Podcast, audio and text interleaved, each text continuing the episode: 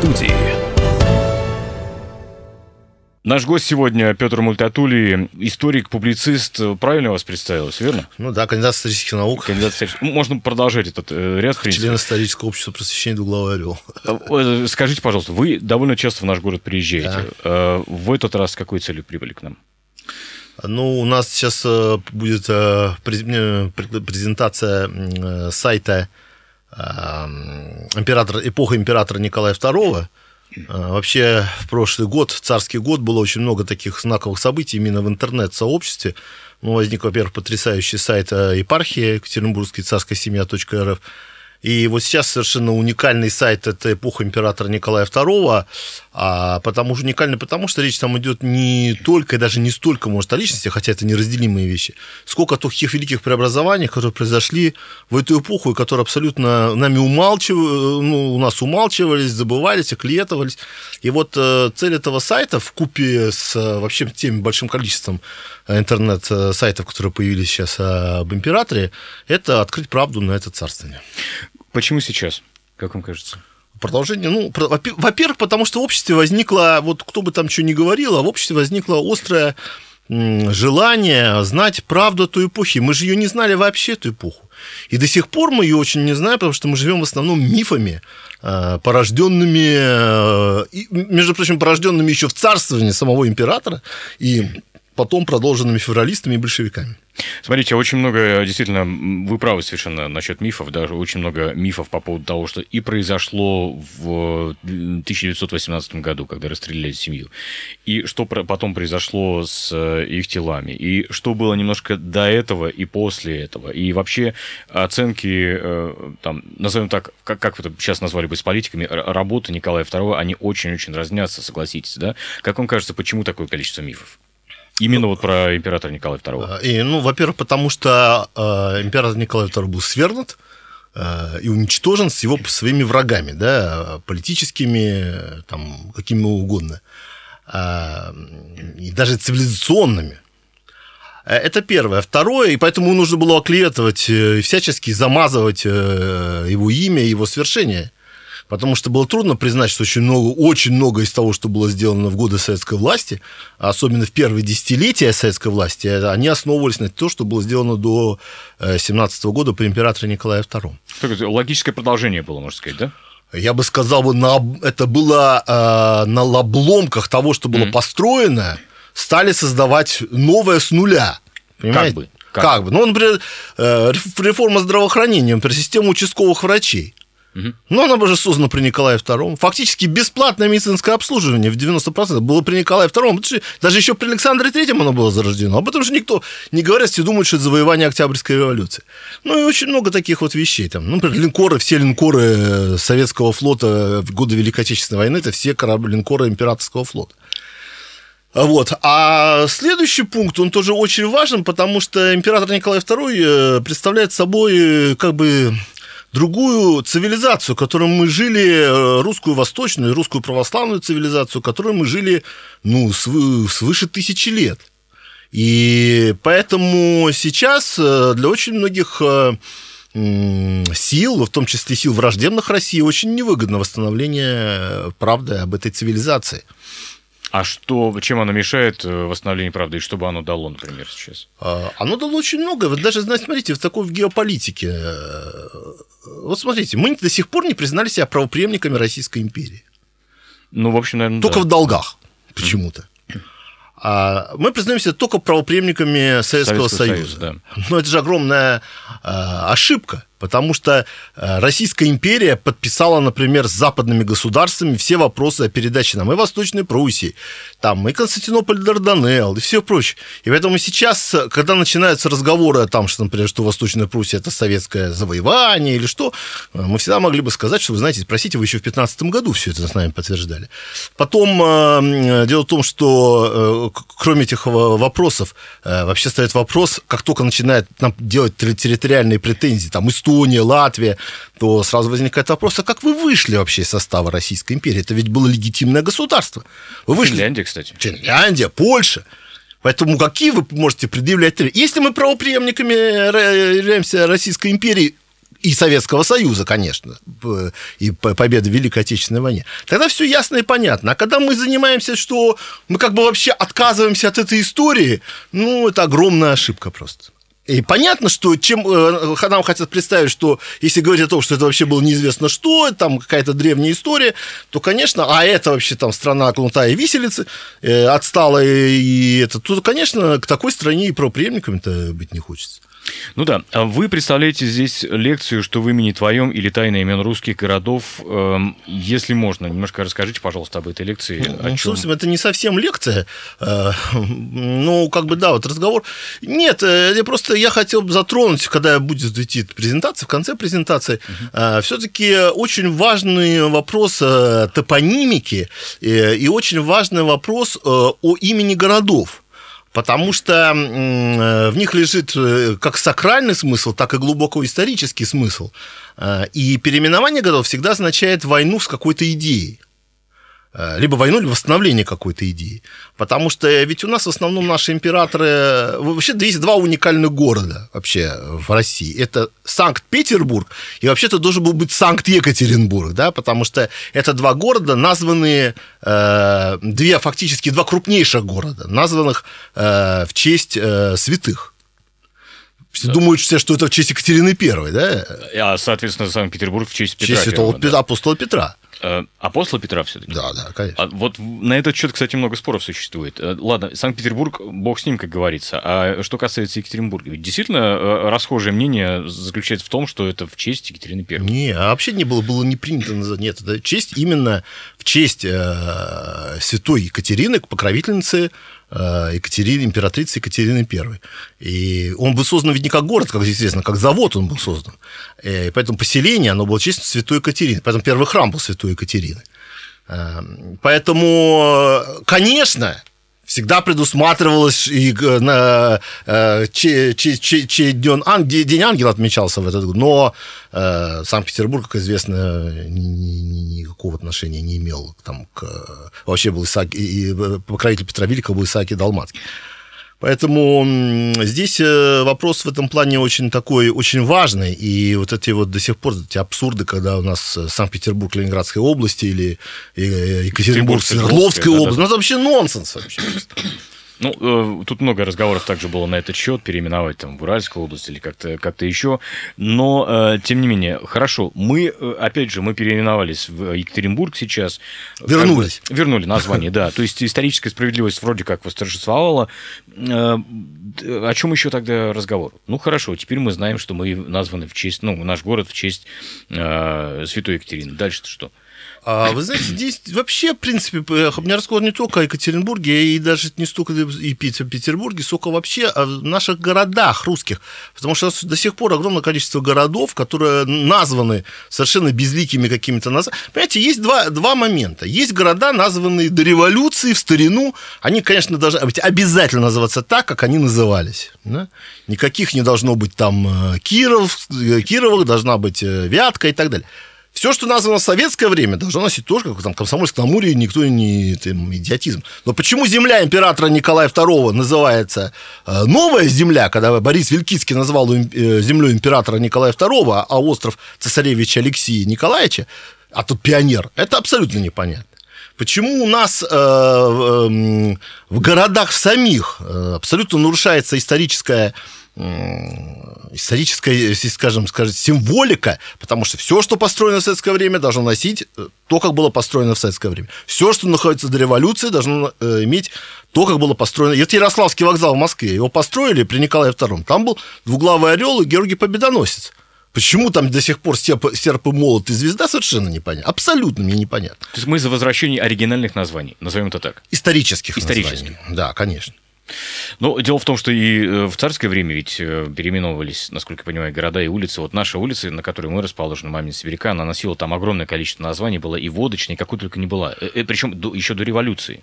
Понимаете, до революции, до где-то 20 века была когда мы начали, к сожалению, перенимать, на мой взгляд, плохую э, плохую традицию французов, когда они стали называть улицы там, там Рю Дантон, там улица Дантон или еще чего-то, там Авеню Шарль де Голь, там проспект Шарль де Голля, э, то э, в России э, улицы назывались по тому, что у них находилось. Ну, естественно, да. Если хотели назвать в честь какого-то императора или государственного деятеля, Александровский проспект. Никогда не писал проспект Александра II. А вот, к сожалению, в начале 20 века начинается это, на мой взгляд, очень неправильное название в честь Э, конкретно, потому что получается, что это проспект, принадлежащий Александру II по законам mm. русского языка. И, э, на мой взгляд, э, сейчас я бы, например, вот в Петербурге вернули Малая Большая Морская, да, хотя она носила прекрасную улицу Гоголя одна. Но я считаю, что это правильно, потому что это более естественно, это не идеологизированные названия. Поэтому вот, ну, это моя, моя точка зрения. Мы продолжим наш разговор э, и о Николае II, и о переименовании, ну, не переименовании, возвращении исторической справедливости с Петром Ультатули. Напомню, это историк-публицист через пару минут после блока рекламы.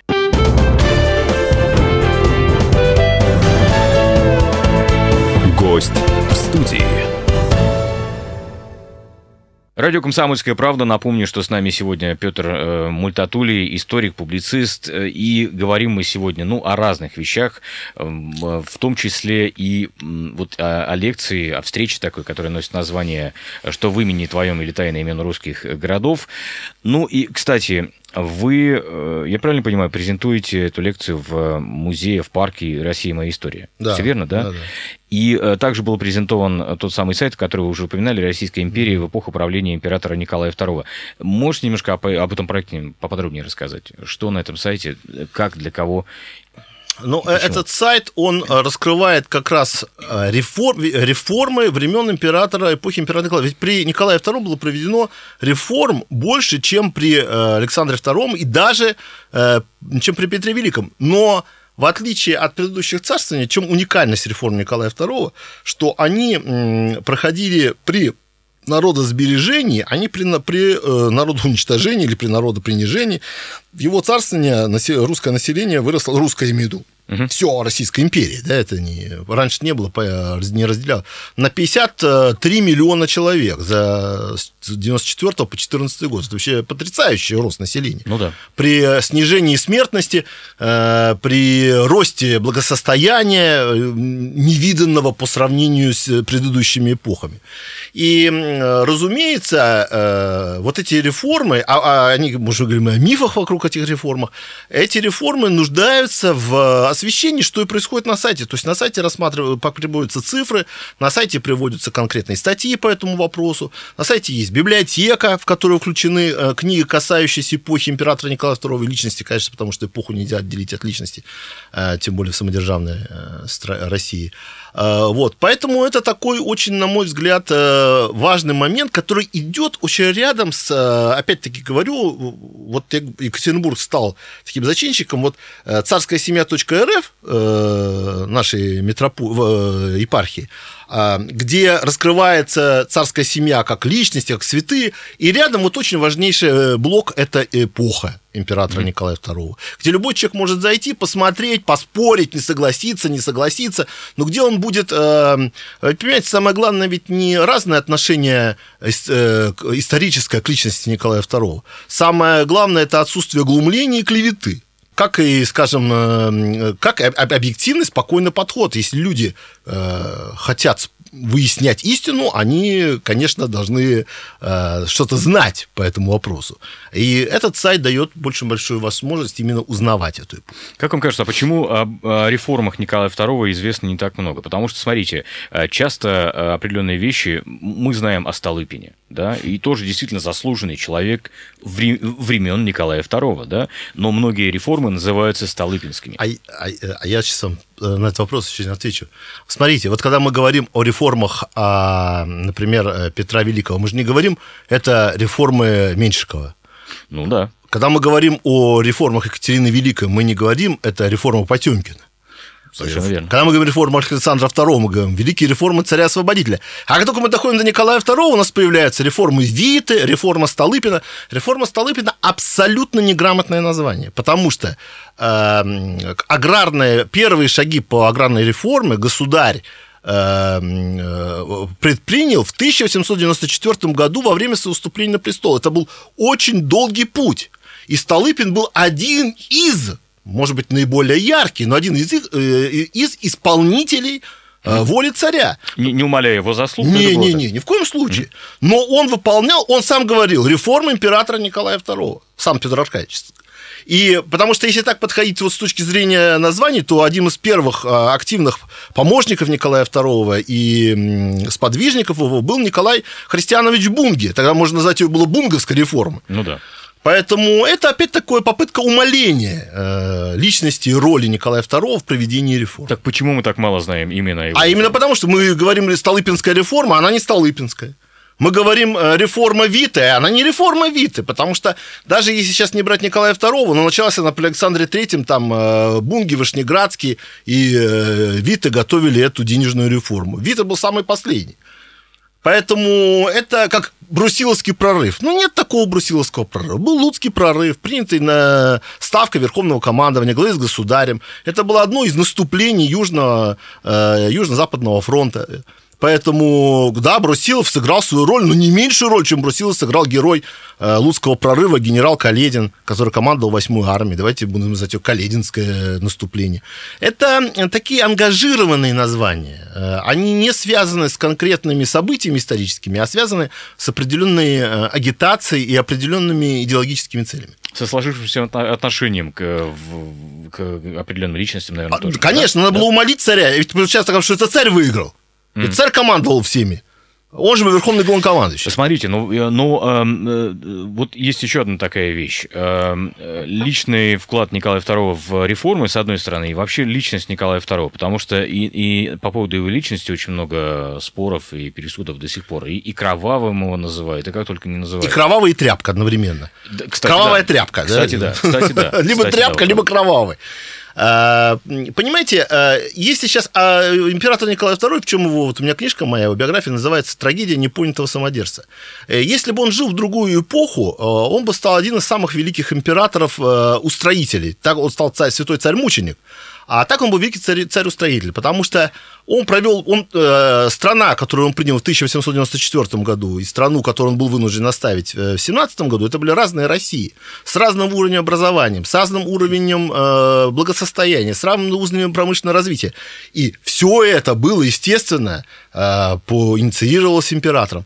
Но дело в том, что он жил в такое общество, в такое время, когда общество в целом, вот нельзя даже говорить о там, революционерах, большевиках, меньшевиках, эсерах, а в целом общество жило э, такой болезнью э, реформ и свобод э, кровь из носа. Такое безумие нации такое. И э, царь, он был вынужден проводить реформы и в то же время бороться с обществом, и в то же время не предавать ту клятву, которую он дал, потому что он был православный верующий самодержавный монарх, которую он дал в Успенском соборе, и все это было на одного человека. И э, в течение 22 с половиной лет своего царствования он э, сумел, вот, обгибая вот эти вот рифы, вести страну вперед. И мы знаем, что наступило, когда слабого царя, как они говорили, убрали. Даже сейчас, смотрите, они все говорят слабый, слабый, слабый. Ну все, успокойтесь. Mm-hmm. Чего? Ну, спой, слабый, все. А значит, все мне не дает покоя. Почему? Потому что выясняется, что совсем он был не слабый. И совсем не слабая была Россия при нем. Поэтому вот так. Мне периодически попадались, кстати, на глаза материалы о том, как, например, ну, какие были цены, сколько зарабатывали люди и как жили простые, э, э там, допустим, рабочие. И вы знаете, очень неплохо, оказывается, в общем-то, да? Вот именно там начало 20 э, века как- как-то был, но вспомним еще и рекордный 1913 э, год. Конечно. Надо сказать, да? Эм, в общем-то, да, тут соглашусь, конечно. Хорошо, скажите, пожалуйста, вот, эм, собственно, запущенный сайт, я напомню, Россия в эпоху правления правлении императора Николая II эпоха дефис Николая дефис 2.ру у нас э, сейчас огромное количество источников информации. Многие вообще не читают ничего, кроме там, социальных сетей своих. Да? Пользуется ли этот сайт э, популярностью и не затеряется ли он, как вам кажется? Нет, он уже не затеряется, потому что там, сейчас э, я не помню, не говорить точную цифру, но это уже достаточно внушительная цифра, можно посмотреть, просто я сейчас не, не готов был по всему сайту сказать. Ну, я просто иногда отслеживаю это, э, этот, этот сайт. И все самое главное, что у сайта есть страничка mm-hmm. ВКонтакте. И вот по посещению этой странички можно видеть, как людей это живо интересует. Безусловно, есть люди, которые туда-то тролли так называемые, они всегда есть, всюду и будут. Но в целом людей эта тема очень интересует. Потому что люди, понимаете, мы, э, вот Александр Петрович Решетников сказал, мы вот э, шли, мы поняли, что два пути, которые мы шли, они, ну, тупиковые, либерализм и коммунизм. Ну, и тот, и другой нас привез, привез в яму. Угу.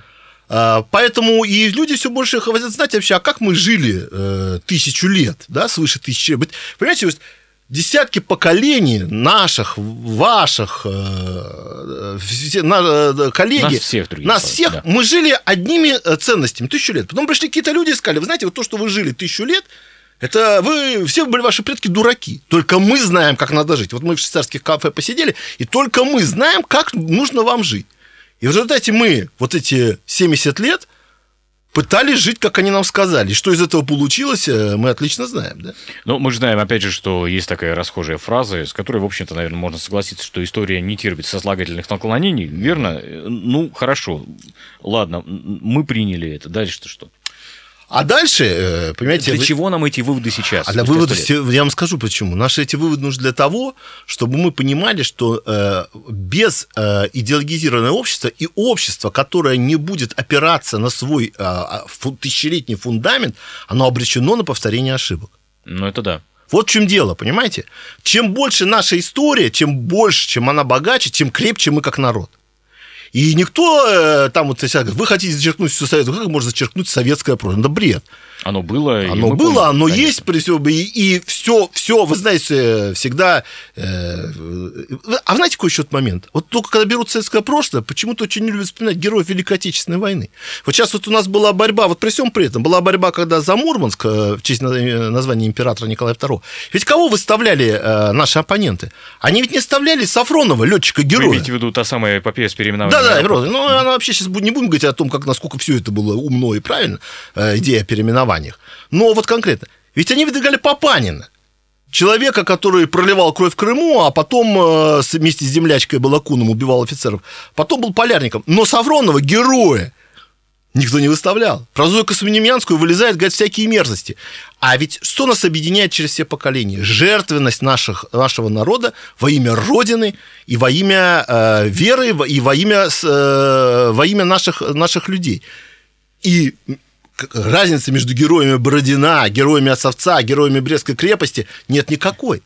Поэтому ну, да. это ложь, когда нам подбрасывают, что мы там как советское, советское время хотим зачеркнуть.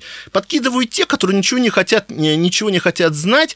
Вы знаете, у которых вот это советское время, оно ассоциируется только с э, идеологией, которая провалилась и с э, людьми, которые очень часто замараны э, кровью с ног до головы. А ведь э, в советское время-то не, не, не только в этом заключалось, а в великом подвиге народа, который был. И вот великий подвиг народа, и в Великую Отечественную войну, и в, в Афганистане, и, и на Целине, великие, и да. великие стройки, да. он у нас всегда останется, был и есть и будет. И...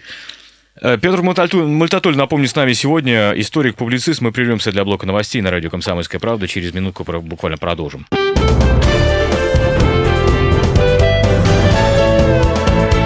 Гость в студии. Это радио «Комсомольская правда». Напомню, что наш гость сегодня Петр Мультатулий. Это историк и публицист. Говорим мы сегодня о значении Николая II. Ну, так, очень-очень общо сейчас, конечно, обрисовал эту тему. Э, скажите, пожалуйста, еще один момент. Вот, знаете, такое слово есть, ну, как, вернее, оно не современное, конечно, его очень осовременили. Стигма да, и, э, как мне кажется, у нас тут пытаются развивать просто в регионе очень сильно туризм и все такое, но при этом говорят, что город вроде как стигматизирован, вот у нас судьба такая, да, у нас расстреляли императора Николая II, и вроде как это практически единственная ассоциация для э, всех, кто сюда приезжает. А, это там Екатеринбург, знаем, это вот там расстреляли семью Николая II. Эм, простите, может быть, за такой некорректный вопрос. Это хорошо или плохо, и что нам с этим совсем делать? Ну, это, знаете, обычно все-таки говорят люди не, неверующие, а, вообще никакие неверующие, не, не только не христиане, а вообще неверующие, потому что я вот, когда были царские дни, я видел, каким благовением входят, а, входили японцы сюда, с каким благовением входят мусульманы сюда, мусульмане. Ведь, э, понимаете, то же самое, что приехать на Голгофу и сказать, слушайте, а вы знаете, вот у вас ничего нет, кроме распятия и воскресения mm-hmm. Христова, да? Это, конечно, царская семья, это Голгофа России, маленькая, но Голгофа в представлении с Голгофой Спасителя, но это Голгофа, и поэтому Екатеринбург, вот вы посмотрите, ведь город я знаю довольно давно, Екатеринбург, и как он, насколько он изменился к лучшему, как город. А, и, и как раз то, что здесь произошел не подвиг святых царств страстотерпцев, он как раз делает этот город другой. Сюда едут люди для того, чтобы поклониться э, их, их подвигу. Про, вот, ну, какое еще политическое или общественное собрание соберет э, свыше 100 тысяч человек, которые после 6 часов литургии идут 24 километра. Крестный ход. Крестный ход, да. да. И присутствуют еще там. Ну, пусть ну, по, да покажут мне еще, где, где происходит. Поэтому это великое, это великое благо для Екатеринбурга. А, это, а ведь православие так и есть, что э, кровь мучеников, на них содержится церковь, а значит, содержится жизнь. Э, есть ли, по-вашему, какой-то сакральный смысл вот э, в том, что проект, имеется в виду Россия в эпоху правления императора Николая II, родился именно в Екатеринбурге? Конечно. Это знаете, сейчас вам скажу такую фразу, а, она, конечно, условно, но она довольно точна. Дело в том, что раньше считалось, ведь не было такого понятия столицы. Считалось, что где находится царь, там и есть столица. Так вот, с точки зрения монархизма, э, с точки зрения русского монархического сознания, последняя столица России – это Екатеринбург что здесь был царь. Да, он был в вузах, но он был здесь.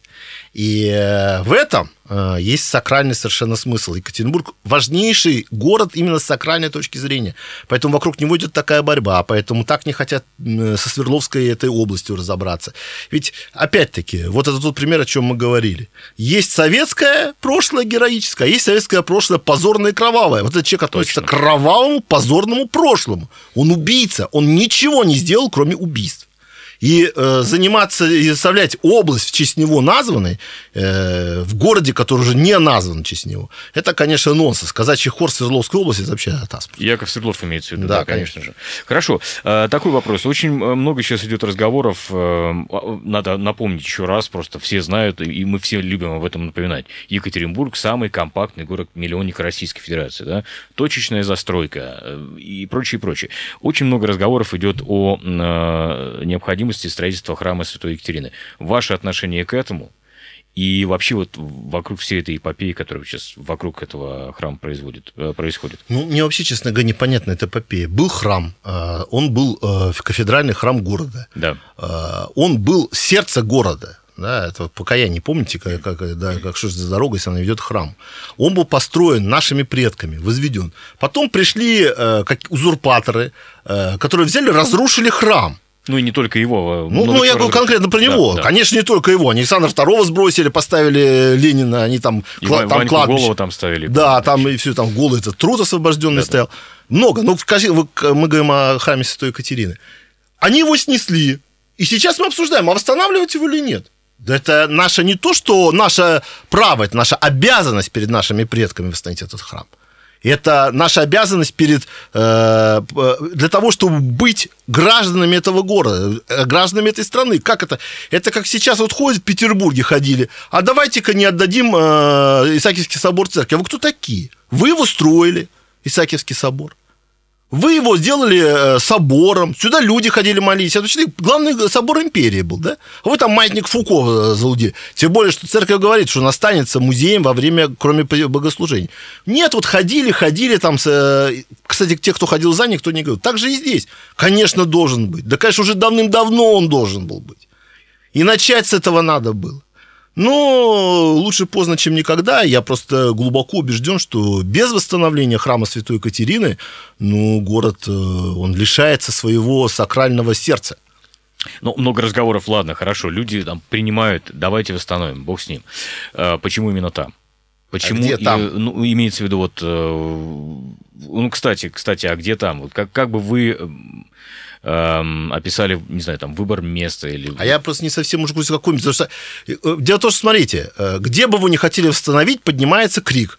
Ну, в общем, да, да. Угу. Там не хотим, здесь не хотим. Тут не Факт. хотим, тут мы Факт. дерево боимся вырезать, там у нас фонтан разрушен, там у нас еще чего-то, так они будут все время говорить, до тех пор, пока, э, пока он не будет... Это просто нежелание восстановления храма. Они будут толдычить все время ходить эти люди, что тут нельзя. А вы знаете, вот здесь у вас садик, а то есть, хотя говорят, что ничего, ни одно дерево не будет тронуто при, угу.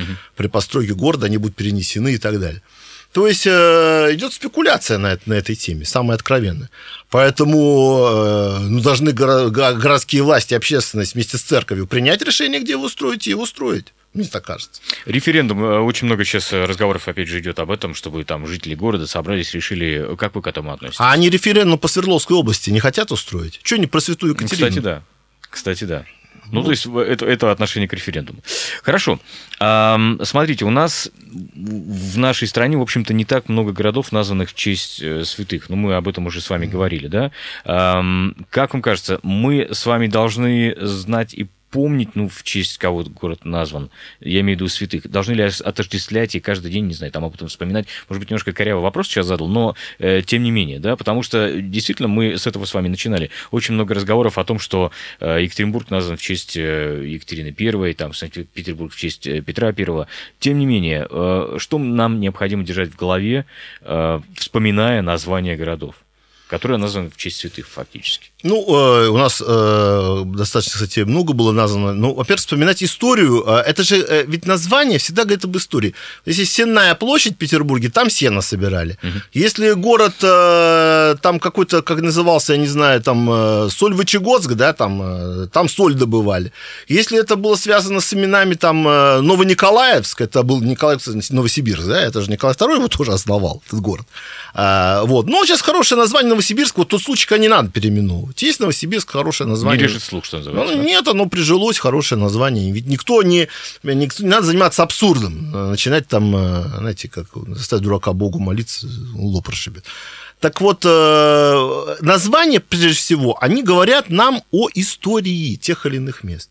Вот улица Прусская в Новгороде. Все думают, что это немецкая э, улица в честь немцев. Ничего подобного. Это улица названа в честь прусов, которые жили в Пруссии, которых Тевтонский орден разгромил, и откуда происходит династия Романовых. Э, прусы жили в Новгороде, они служили в дружине, настоящие прусы. И в честь этого называется улица. Ну, назовите улицу, там, не знаю, там, э, юногвардейцев, и ничего она говорить не будет. Го- город Царское село. Мы, говорим, Царское село вспоминали Пушкина. Мы говорим, Пушкин, мы не вспоминаем Царское село. Понимаете? Ну да. Ну вот да. И, и в этом величие исторического названия, какое бы оно смешное иногда не было. Потому что в этом названии э, народ оставил свою память историческую. Конечно, бывает, жизнь идет, там бывает переименование, ничего страшного, в принципе, этого нет, если речь идет о каких-то там, не знаю. Но, понимаете, я не знаю, чем там, например, Царево-Кокшайск хуже, чем Ёж-Карала, например. Выговори это, Ёшкар ну, ну, ну да, что, что, что одно, что другое, в общем-то. Хорошо. Еще раз, э, давайте вернемся к вашей лекции. Что в имени твоем или тайна имен русских а, городов? Для кого, как бы вы сформулировали, кому нужно прийти и э, вас послушать? Знаете, я вообще считаю, в последнее время, вот преподавая сейчас в институте студентам, я считаю, что все, на что, на что мы главное должны нацелены, это на молодежь. Потому что у нас, во-первых, очень хорошая молодежь. Вот даже когда она спористая, даже когда она не согласная, она ищущая именно последнее поколение. А я вам так вот скажу, они лучше наших поколений. Э, всяком случае, моему. Потому что оно лишена вот этого идеологических штампов, и идеологического нигилизма она лишена. И э, им очень важно знать э, вот эти вещи. Им нужно, чтобы они, они выросли гражданами своей страны. Что такое гражданин своей страны? Это чтобы в каждом человеке появилась ответственность за свое отечество. Ответственность. И тогда мы сможем не повторить э, того ужаса, который произошел с нашим народом в 1917 году. А ведь это была катастрофа всемирного штаба, и во многом потому, что молодежь была э, уже отравлена ложными идеями. Идеологически заряжена, как говорится, да? Да, да. То есть э, молодежь и молодежь. Ну, я думаю, что, в принципе, и людям более старшего поколения. Не, не понятно, не естественно, я говорю, в первую очередь, конечно. Но, понимаете, у людей старшего поколения часто бывает, вот ну, мы сами нас не берем, а вот если, хотя и среди нас очень много, да, а вот если кто постарше, у нас там уже сложились такие штампы, что их иногда просто, это э, своего рода верование. Вот с верованием бороться бесполезно. Вы будете 25 раз говорить исторические факты, вас будут называть ласовцем, там, или там, не знаю, кем там, э, агентом мирового империализма. Там. Ну, э, к сожалению, это так. Хотя и среди тех поколений, конечно, есть люди, которые, которые мыслят совершенно нормально, у которых интересно, и с которыми, даже если ты не согласен, но они очень интересные люди сами по себе. Для всех, конечно, надо, но в первую очередь я бы вот все-таки с молодежью связал. Спасибо большое. Напомню, что с нами сегодня Петр Мультатули, кандидат исторических наук, э, э, историк, публицист. Это радио «Комсомольская правда». Меня зовут Павел Филиппов. Не переключайтесь. Гость в студии.